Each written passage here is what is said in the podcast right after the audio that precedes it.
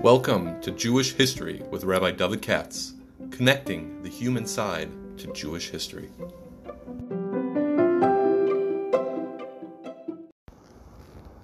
For sponsorship opportunities or to support this podcast, please visit our donate page at www.support.rabbidavidkatz.com. Hi, it's Monday night. It's a little early, but I have a lot of college tomorrow, and anyway, I'm a, I'm a because uh, I asked Ari Bilam whose yahrzeit is it, and he mentioned among others the Ran, and that's the one that I can zero in um, with Cheshek. The uh, that means this week, the 9th of Shevat, is apparently the yard yahrzeit of the Ran of Nissim of uh, Gerona, for those who know what I'm talking about, uh, or if you're from yeshiva, the Ran in the back of the Gemara, they call it, uh, who's one of the uh, later Rishonim a very, very interesting person, even though we know very little about him. How can somebody be interested if you don't know anything about him? Uh, sit back and listen. Uh, here we're dealing with somebody who was one of the great Sephardic rabbis of the 14th century, 1300s, which is a century hardly anybody knows anything about. Uh, but it's very fascinating. And here you can't use the word Sfard, Sfarad, because as I've mentioned on other occasions, um, Spain in the Middle Ages was divided into separate kingdoms. First, we had the Arab stuff, and then the Arabs were personally, by the 1200s, the Arabs were busted and kicked out of 95% of Spain. So you had these big Christian kingdoms. Now, listen closely. The Iker Torah, as far as we know in the yeshiva world, was in Aragon, in one very specific part of Spain. Isn't that interesting? Uh, I guess you'd say the north east, yeah, the northeastern part of Spain, if that means anything to you. There used to be two big kingdoms. There were a few more, but the two main kingdoms. The center of Spain was called Castile, and that's the Spanish that is spoken today. And then to the right of that, along the Mediterranean, was another kingdom called Aragon, or what they call today Catalonia. And the truth of the matter is, they don't speak Spanish; they speak their own version of it, a very different dialect, Catalan. And what's interesting is, when we think of the great Sephardic Rishonim, we're actually thinking of people who lived in Aragon. Uh, offhand, I think all the regular names are people from Aragon. I'll give an example. Uh, who are the biggies when you talk about the Rishonim of Christian Spain? You got your Ben you got Ramban, then the Rashba, the Ritva, the Ran, we talk about today, the Rivash, Tashbetz, all those people, uh, the Ra'ah, all those people lived in Aragon. So it's sort of like saying that um, the Iker Mokum Torah in the United States is in the in the northeast part. It's kind of true. That's not to say there's no learning going in the Midwest. Of course there is, and in other places in the country, West Coast. But the main place with the big yeshiva, the classic stuff, is in the Northeast. The people come to learn in the Northeast, by and large. Uh, I'm not saying it's the only one, but you know it's true. All the normally big yeshivas, you know, Lakewood, Torvadas, Ner Israel, uh, Beer, Chaim Berlin, all the Philly, you know, all this, Monsey, you know, all those things are kind of in a fairly concentrated area. Although there's plenty of learning outside of that. Now, same thing in Spain.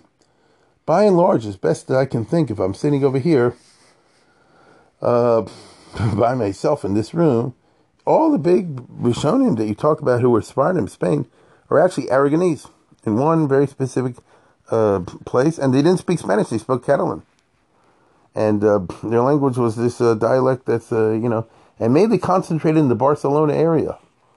Uh, there are two very important centers of Judaism. There were plenty of towns, plenty, but the two Iker places that we know all the biggies from, that I think of offhand, would be Barcelona on the one hand and Girona on the other. They're about sixty miles apart.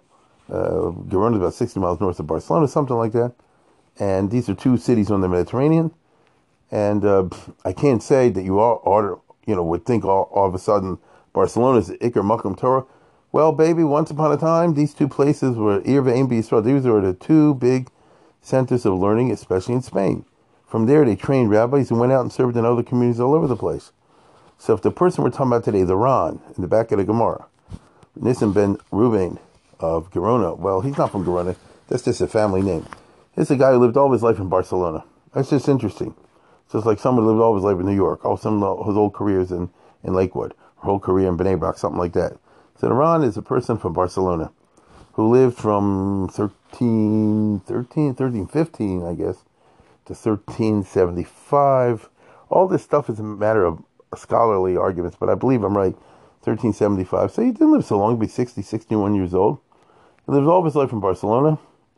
And uh, that means that this port city, once upon a time, was hopping and jumping in terms of Judaism, Jewish culture, Torah culture, high level Talmudic scholarship, and people from all over the world in the 1200s and the 1300s. I mean this. People from all over the world went to learn yeshivas in Barcelona and Gerona. This is interesting. Like the Rashba was the big guy in the 1200s. We know hundreds and hundreds of students went from all over North, South, East uh, Europe, Africa, and places like that to Barcelona. So it just must have been interesting. I've never been in Barcelona. I did a Spain trip once.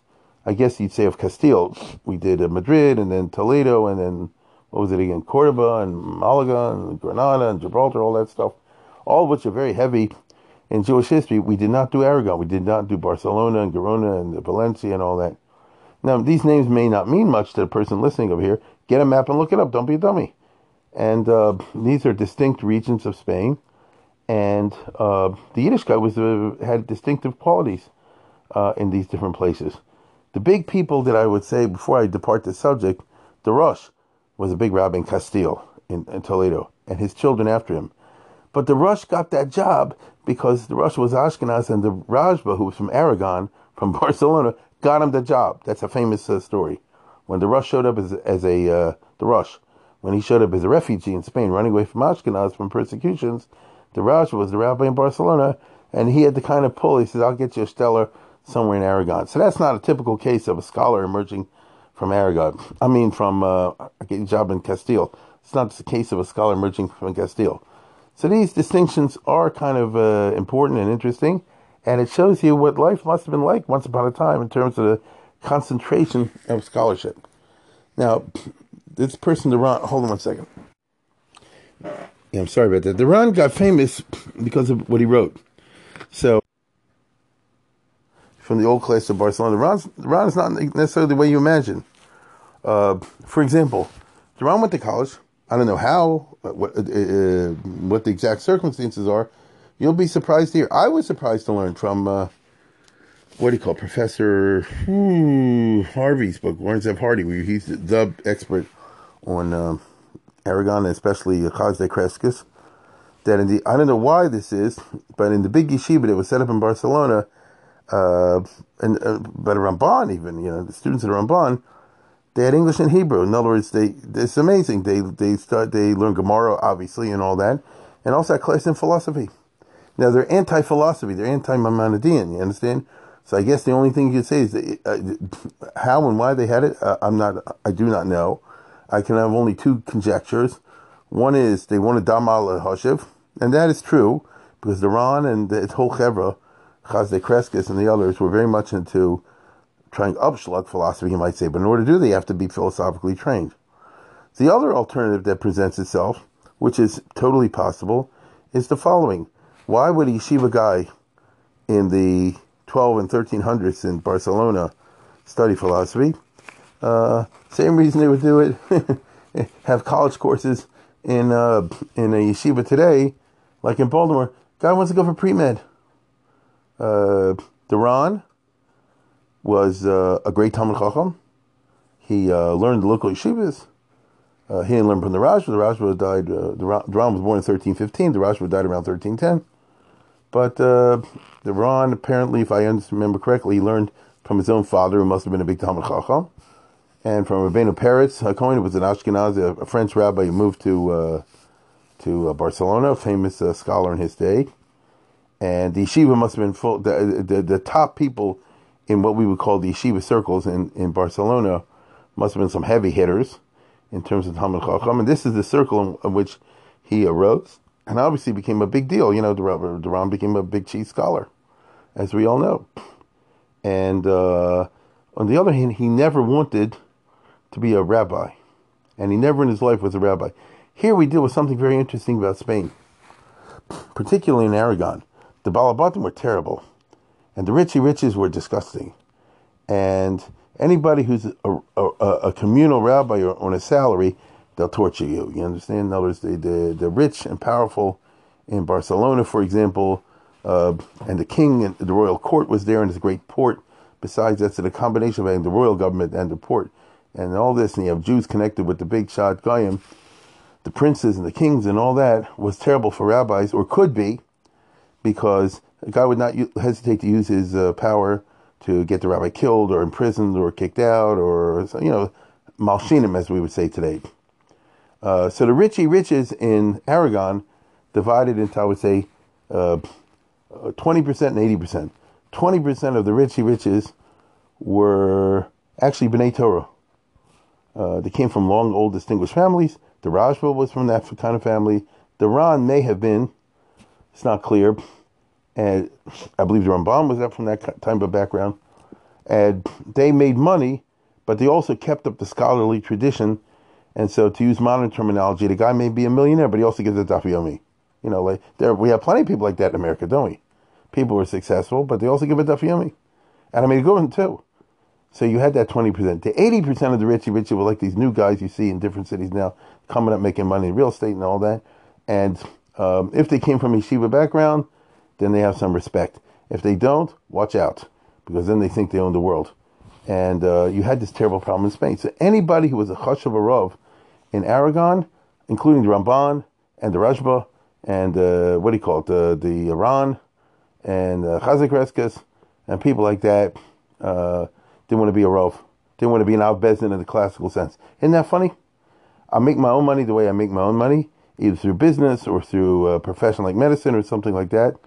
And I'll give, like I say, the Daf Yomi, or in this case, not the Daf Yomi, nothing superficial, heavy duty Shiurim, heavy duty, these are Rishonim, heavy duty Shiurim, on my time and in my place, and nobody in town can tell me what to do, and nobody in town can walk over and give me instructions. I can say what I want to say uh, within the uh, bounds of reason. And uh, the Ran is exactly like that. Uh, we know now from modern research in the 20th century, especially from recent decades, uh, in the Royal Archives of Aragon, which have been a fair number have been preserved. There have been a Nissim of uh, of uh, Barcelona. His, name is Nissim Gerona, but that's just a family name. It's like, do you know anybody named Berlin? That's their last name. I know people like that. Do you know anybody the last name is London? I know people with the last name is London. That doesn't mean they're from London. You see? You know anybody named Frankfurter? You know anybody named Wiener? I know such names. Doesn't mean they're from that town. Maybe some way back they were, but that doesn't mean the Ran was from Gerona. As I said before, as far as we know, he spent his whole life in Barcelona, and uh, he never wanted to be a rabbi, uh, in the sense of being a rav of a kehillah or anything like that. Listen to this. He uh, he, was an MD. That's right. The Ran was an MD we have records that the king of uh, Aragon, who was a famous guy in his time, Peter IV, Pedro IV, Perry IV, who's a well-known medieval monarch, uh, has letters where the, you see the Ran was on the medical staff, meaning he was a well-known MD, and from time to time he was called to the court uh, by the king to attend to the king or to the queen or to the infante, the, the, the crown prince, and all that kind of stuff, along with other doctors. So I mean, he was a doctor, doctor. He was a real MD, which is kind of funny because you never see a mention. At least I'm as far as I'm aware, you never see any mention of it whatsoever in his writings, which is good for the Vart. He came from the anti, uh, that's not the right word, anti Maimonides, but from the right wing, shall we say? That's a better way of putting it. From the right wing of the philosophical, anti-philosophical uh, debate, and therefore he's one of these guys. He has a degree, but he doesn't show it. He doesn't want to talk about when he's in the base of Medrash. He's a different person.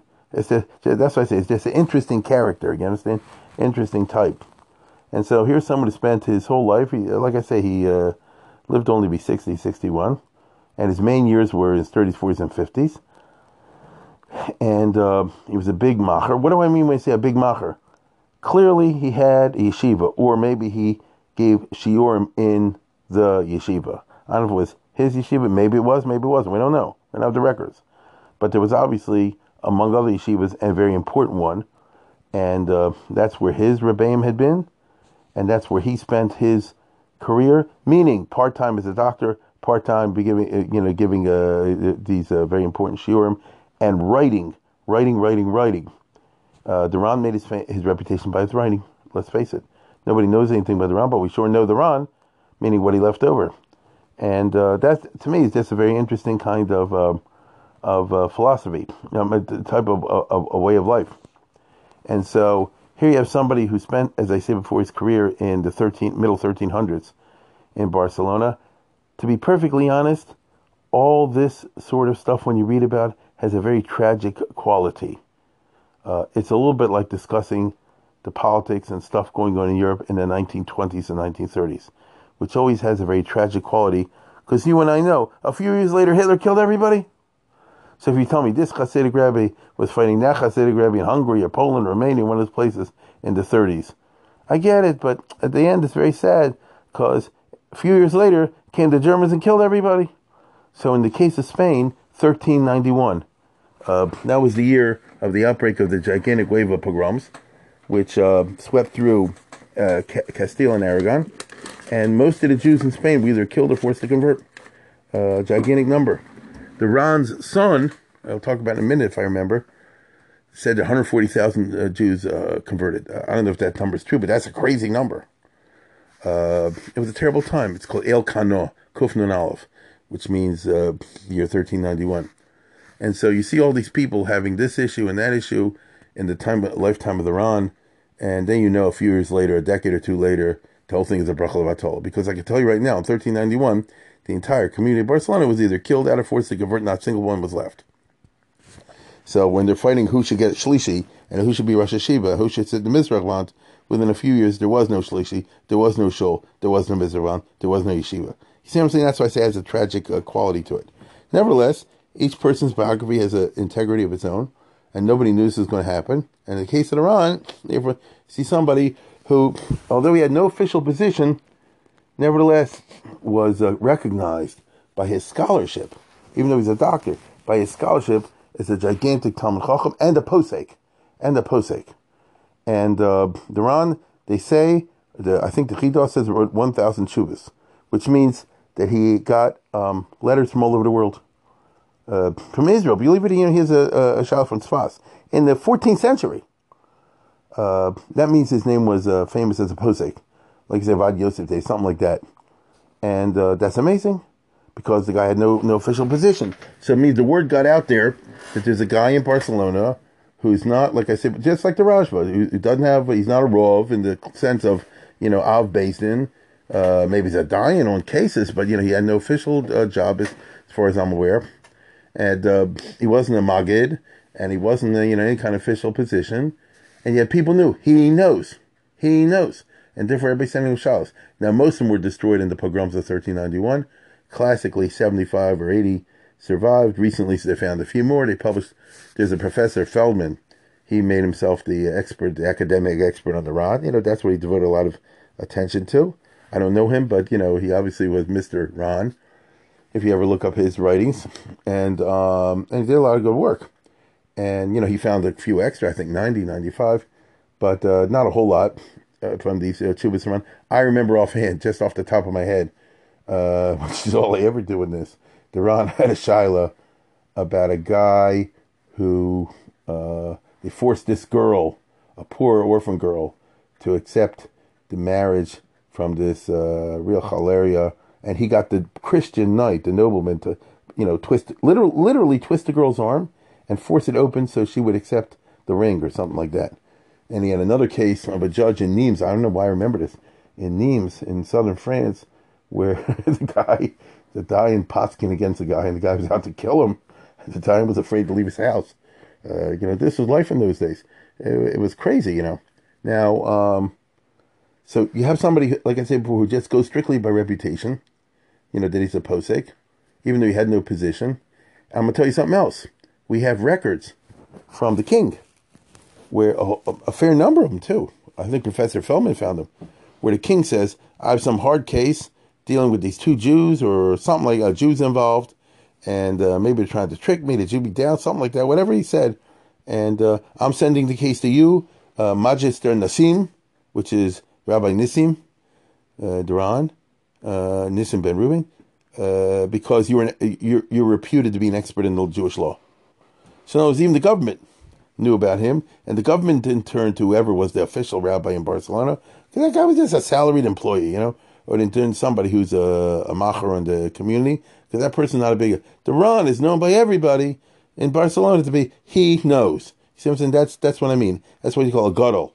So if you want a little bit of example, remember when Moshe Feinstein was alive? I remember the federal government or somebody called him up about one something or other, some issue, and oh, it's in the biography. And Moshe Feinstein had no official position. You know, he was a rabbi of a yeshiva, not a very big yeshiva in Lower East Side. Uh, big deal. Uh, couldn't speak English. Yet the word got around, and when the government wanted to know, or the mayor of New York wants to know, they say, call this guy named Feinstein. So meaning you go by reputation. So that's who the Ran was. It's, it's just very interesting, as I say before in this regard. Uh, he lived through, if he lived from 1315 to 1375, he lived to, through tumultuous times. Uh, because when he was in 1348, let's put it this way, came the Black Plague, which hit the whole world and hit Spain. That's the bubonic plague. Uh, maybe you've heard of it, the Black Death, they called it. And basically, it was a gigantic magefa that killed hundreds of thousands of people, depopulated whole regions, and whole towns. If you had a town of 30,000, half or two thirds died. That's really happened in 1340, 1349. That time they had no idea of science, of course, and what the causes was. Therefore, it's, a, it's just an act of God. And if you're a Catholic in Aragon, it's the Jews' fault. And so this is when they accused the Jews of starting the plague, poisoning the wells, as the expression went in those days. And the Jews went crazy, tried to get the king on their side, Peter the Fourth, and he was on their side, you know. And and you know, a certain amount of riots broke out, a certain amount of anti-Semitic violence broke out. Some towns were killed and all that until the king and the and the royal army came to try to stop it. This is the period the Ran was living through. In fact, he talks about it in his drushes, the Black Plague of 1340, 1349. And one of the things that happened was a lot of people got killed. Many of, the, I mean, not killed, but you know, were killed by the plague. I'm saying died in the in the Mageva, including a lot of the quality types. That's what they say. They say a lot of people who were the old school Talmid Chachamim or rich people who had respect for Torah and that sort of thing uh, died out from the illnesses, and the people who survived and became the new Richie Riches, they were a lot of unscrupulous types and very unlearned, what do you call chams, you know, very uh, uh, prosta types, and uh, they caused a hell of a time for the uh, Judaism and the and the from Jews in the aftermath. That's who the Ran had to put up with, and so we know. Uh, let me let me tell you where we know most of what we know about the Ran for in the regular traditional way, not through the royal archives. The Ran had a number of students, as you would imagine, in his yeshiva. Uh, two, of, two of the most famous of them is the Chasdai Crescas and the Rivash. I spoke about the Rivash uh, a month ago, two months ago, whatever. Uh, he was one of the great poskim of all time. He is the, like the Talmud Muvak of the Ran. And it's actually very nice because when you read the letters between them, you see they loved each other. And, you know, the Rebbe held the, uh, the, the student to be like a child, like his son.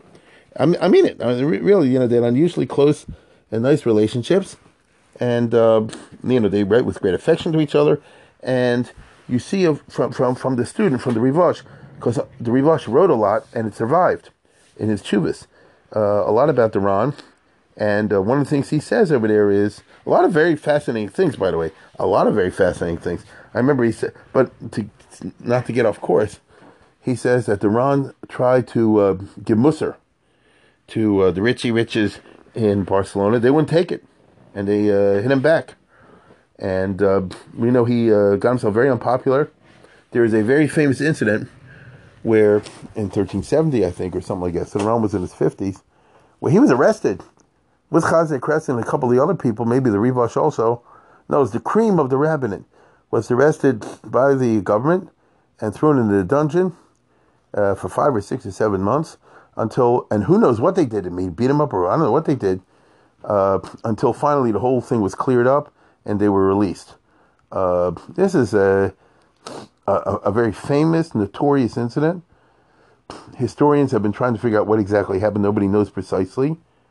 Uh, there was a famous Israeli German historian Fritz Baer who wrote the classic book History of the Jews in the in the in the uh, in Christian Spain, and he had a whole conjecture which always made sense to me, which was that somebody blamed the Jews on uh, desecrating the host, which means stealing the wafer with yashka in it, as they believe, and uh, they arrested a guy and they tortured him, and he he brought other names, and they tortured them, and they brought other names, so they finally said the rabbis told them to do it, so they brought them in.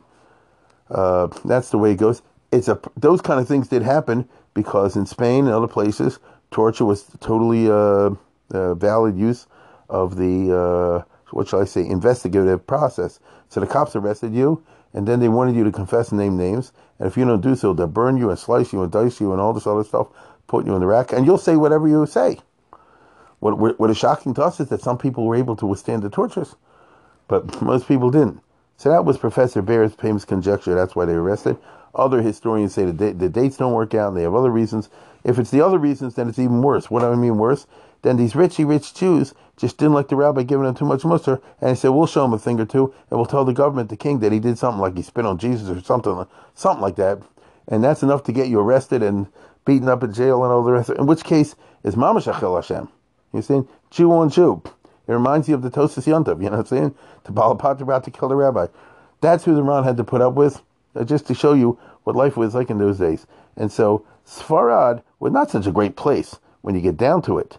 Meaning, they're like the Sephardic Jews, like you imagine today. Oh, they're very religious or very traditional, all the rest of it. The lower elements were, you know, your average middle class, the lower middle class guy was.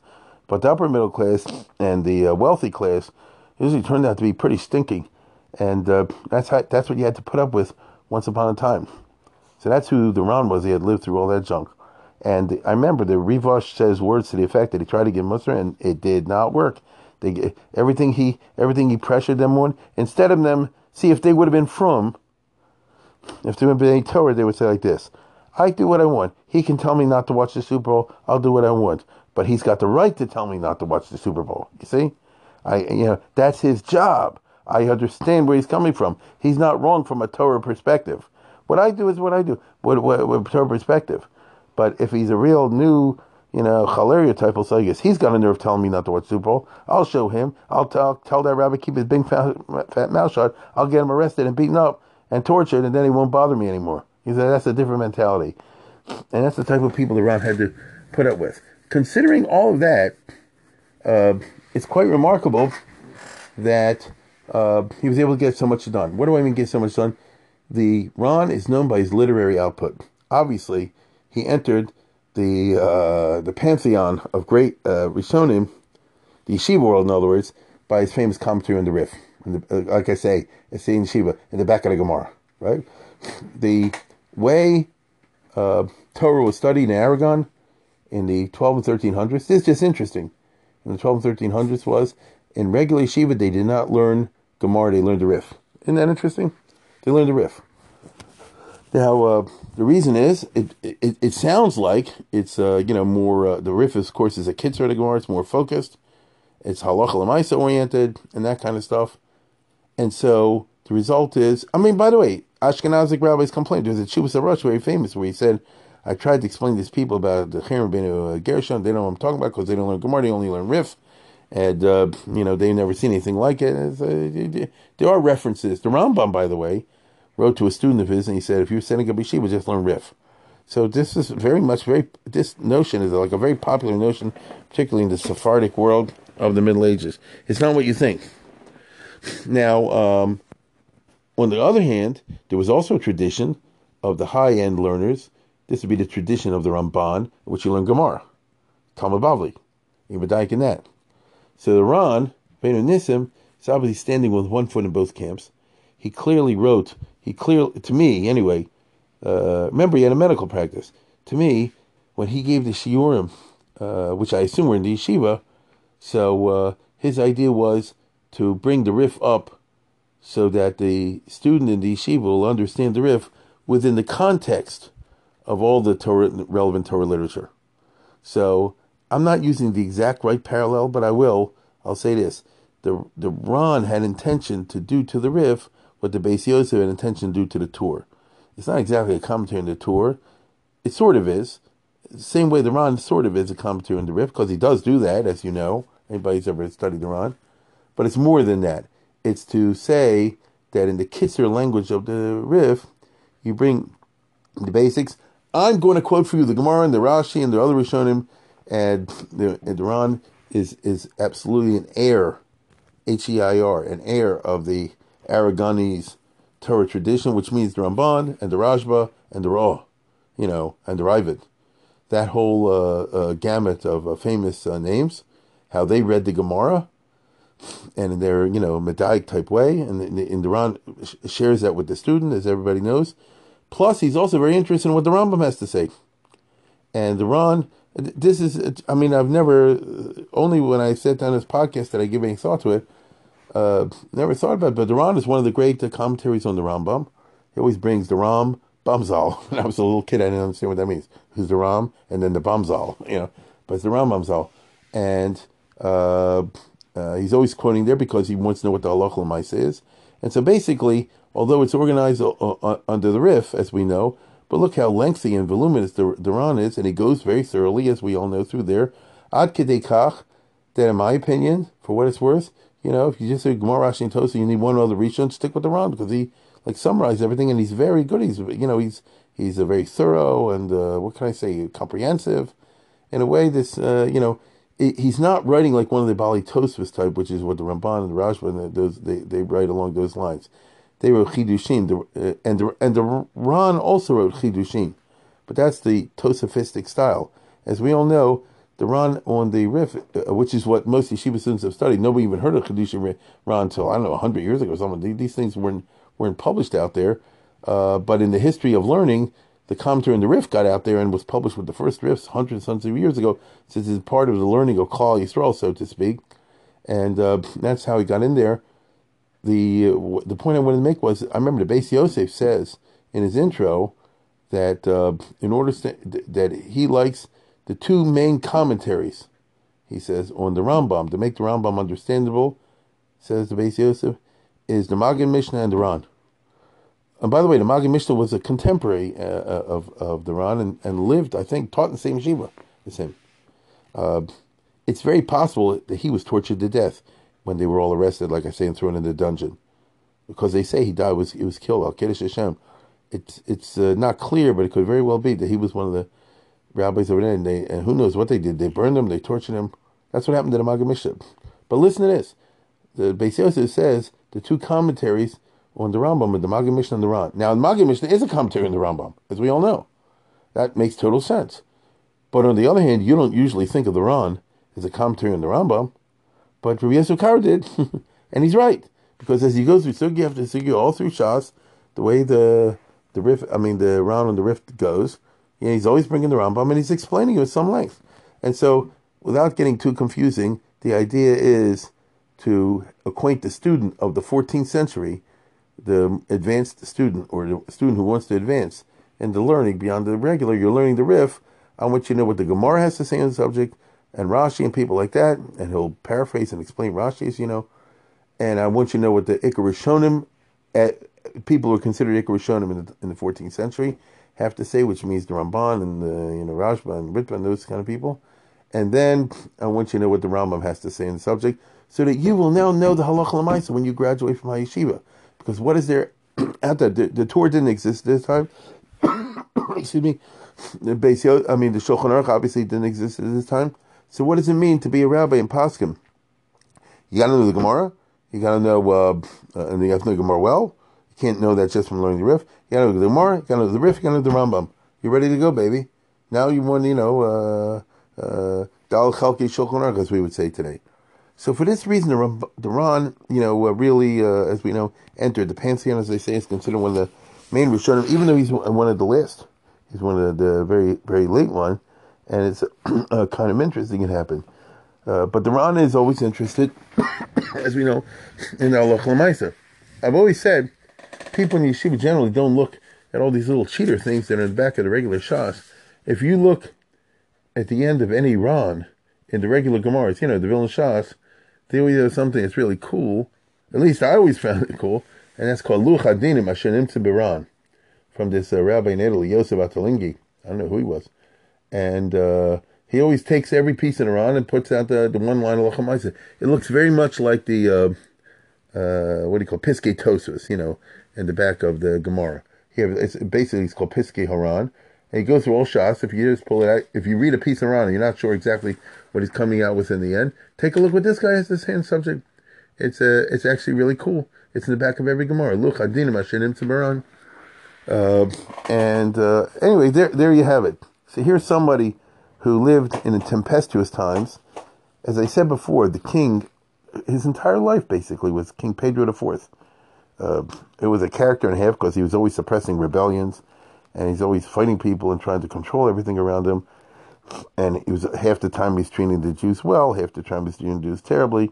He had to know how to how to swing with the punches, but uh, there were Jews at the court, and the Ran was one of the Jews at the court. So you don't usually really find a Rishon that I can think of who has this quality. I mean, the Rasha wasn't like that. The Rambam was not like that, even though the Ran in his old age was called to be in a debate, in the disputation. He was in Gerona. He stayed away from as much as possible Barcelona. I can see totally why he didn't want to deal with all those richy rich types that are you know little Hitlers over there. Uh, where he lived, Gerona was a more of a what shall I say, a more Torah type, uh, more mystical uh, type of community, smaller and all that. Uh, but if you lived in Barcelona the way the Ran did, in the middle of all the tempestuous stuff, then uh, you had to be able to uh, handle yourself in this way. And uh, I don't know why the king, who called him to be his doctor, would then have him thrown into jail. Although it was the king's son who did it, but such things happen. You had to get you had to get used to it.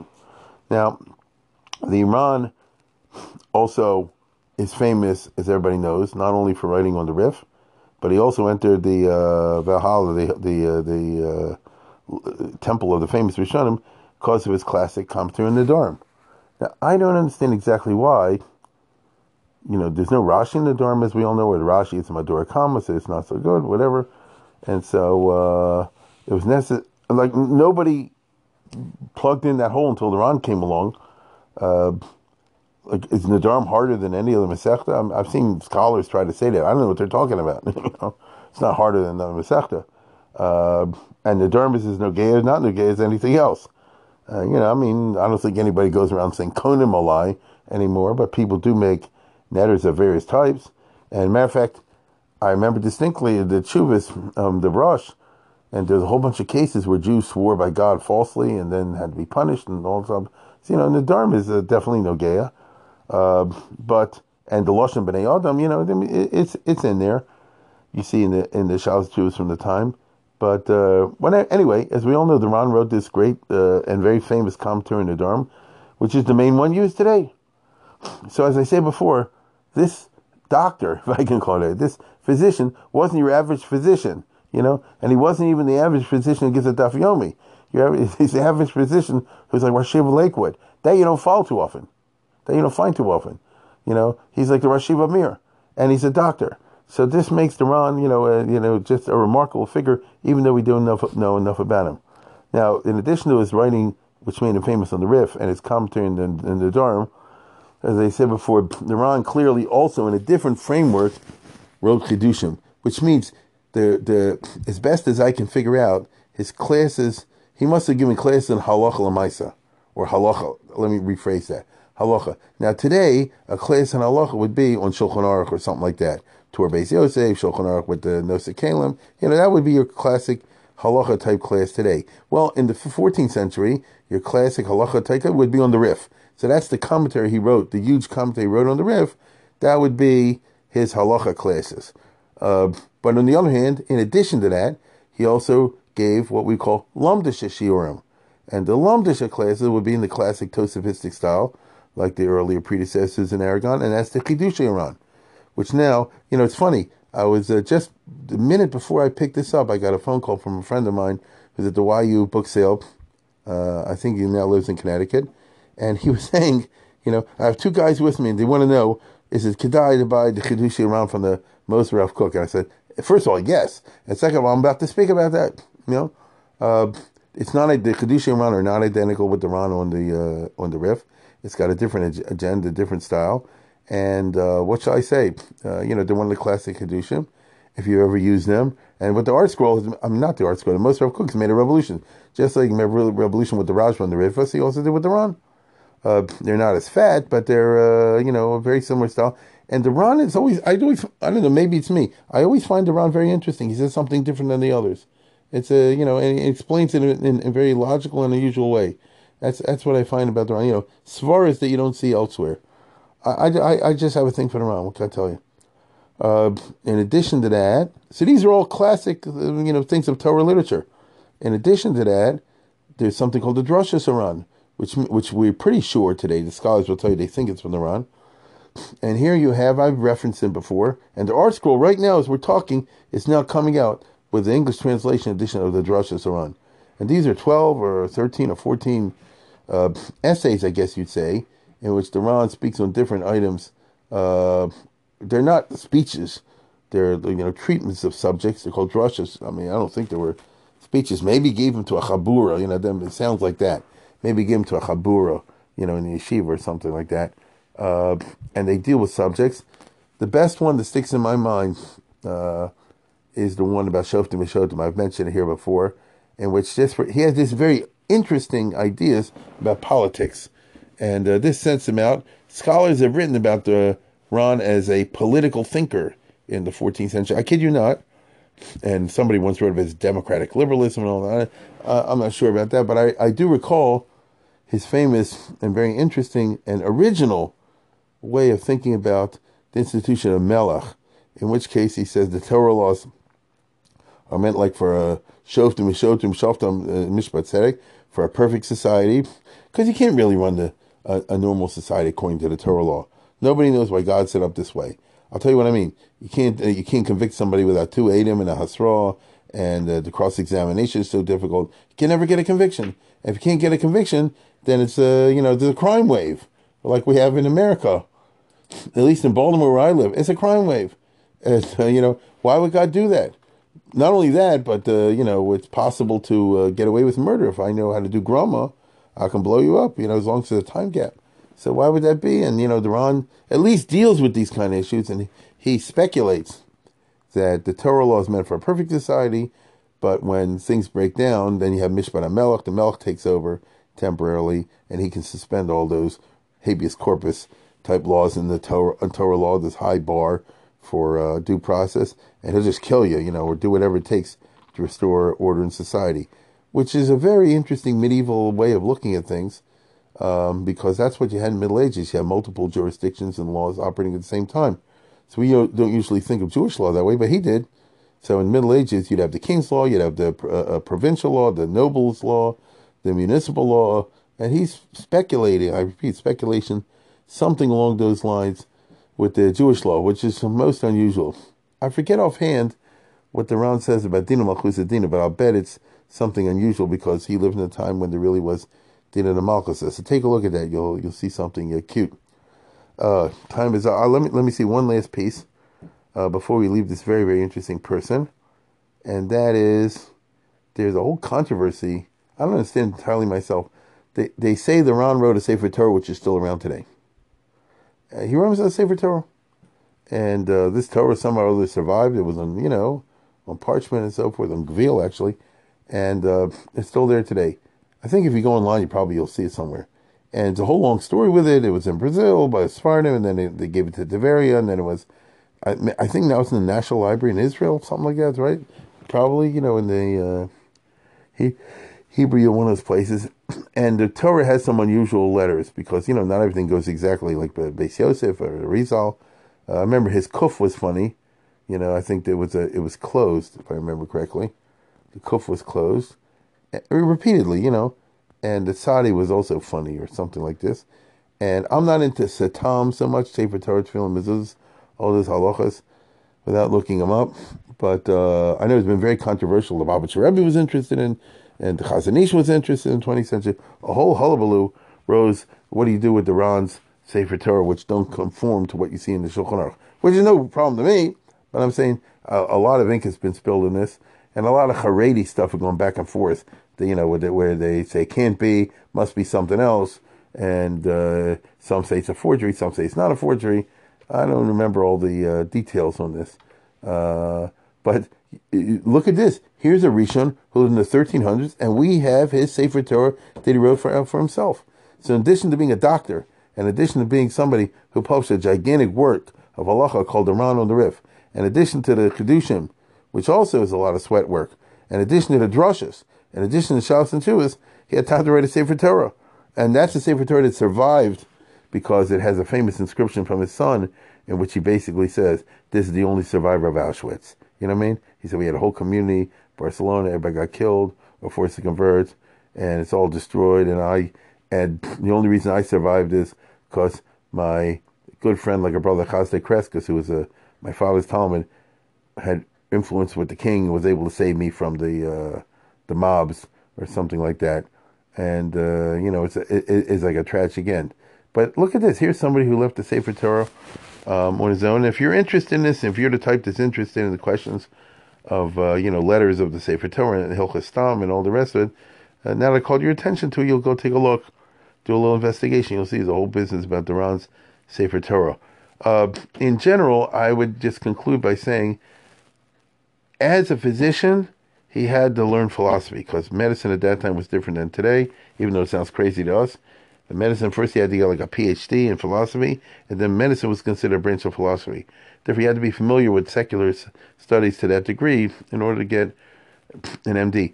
But the Ran is clearly, uh, shall I say, not a Moreh Nevuchim type. You know, he's more much from the Ramban school, in which you know uh, you don't limit the Torah by rational uh, argumentation, and you're very sus- uh, suspicious of quote unquote rationalism. Not rationality, as I always say, but rationalism, in which case everything can be reduced to to uh, you know the rational what, what makes sense right now. Because right now it's only 1370. It's only the year 1374. How do you know it's going to make sense in, in 1474? You know that kind of approach. And although uh, he writes clearly, I would say eh, not super clearly, but pretty clearly, and the Rif is very clear. But uh, the drushes around it kind of, you know, uh, in my opinion, go on and on and on. But uh, I say he's pretty clear in what he what he's saying. Uh, he is not doing so out of a sense of philosophical training, um, but he's rather a, a, person who has philosophical training in order to, slug up philosophy, which is just kind of very interesting. So it's not exactly what we call Torah Mada; it's Torah to use against Mada, or so, something along those lines. And yet, and yet, he uh, was a practicing doctor. Uh, but he was willing to do that rather than be under the nose of the Richie Rich Balavatim. And that shows you what life was like in those days. I've gone more than I usually go. And so with this, I'll conclude. Good night.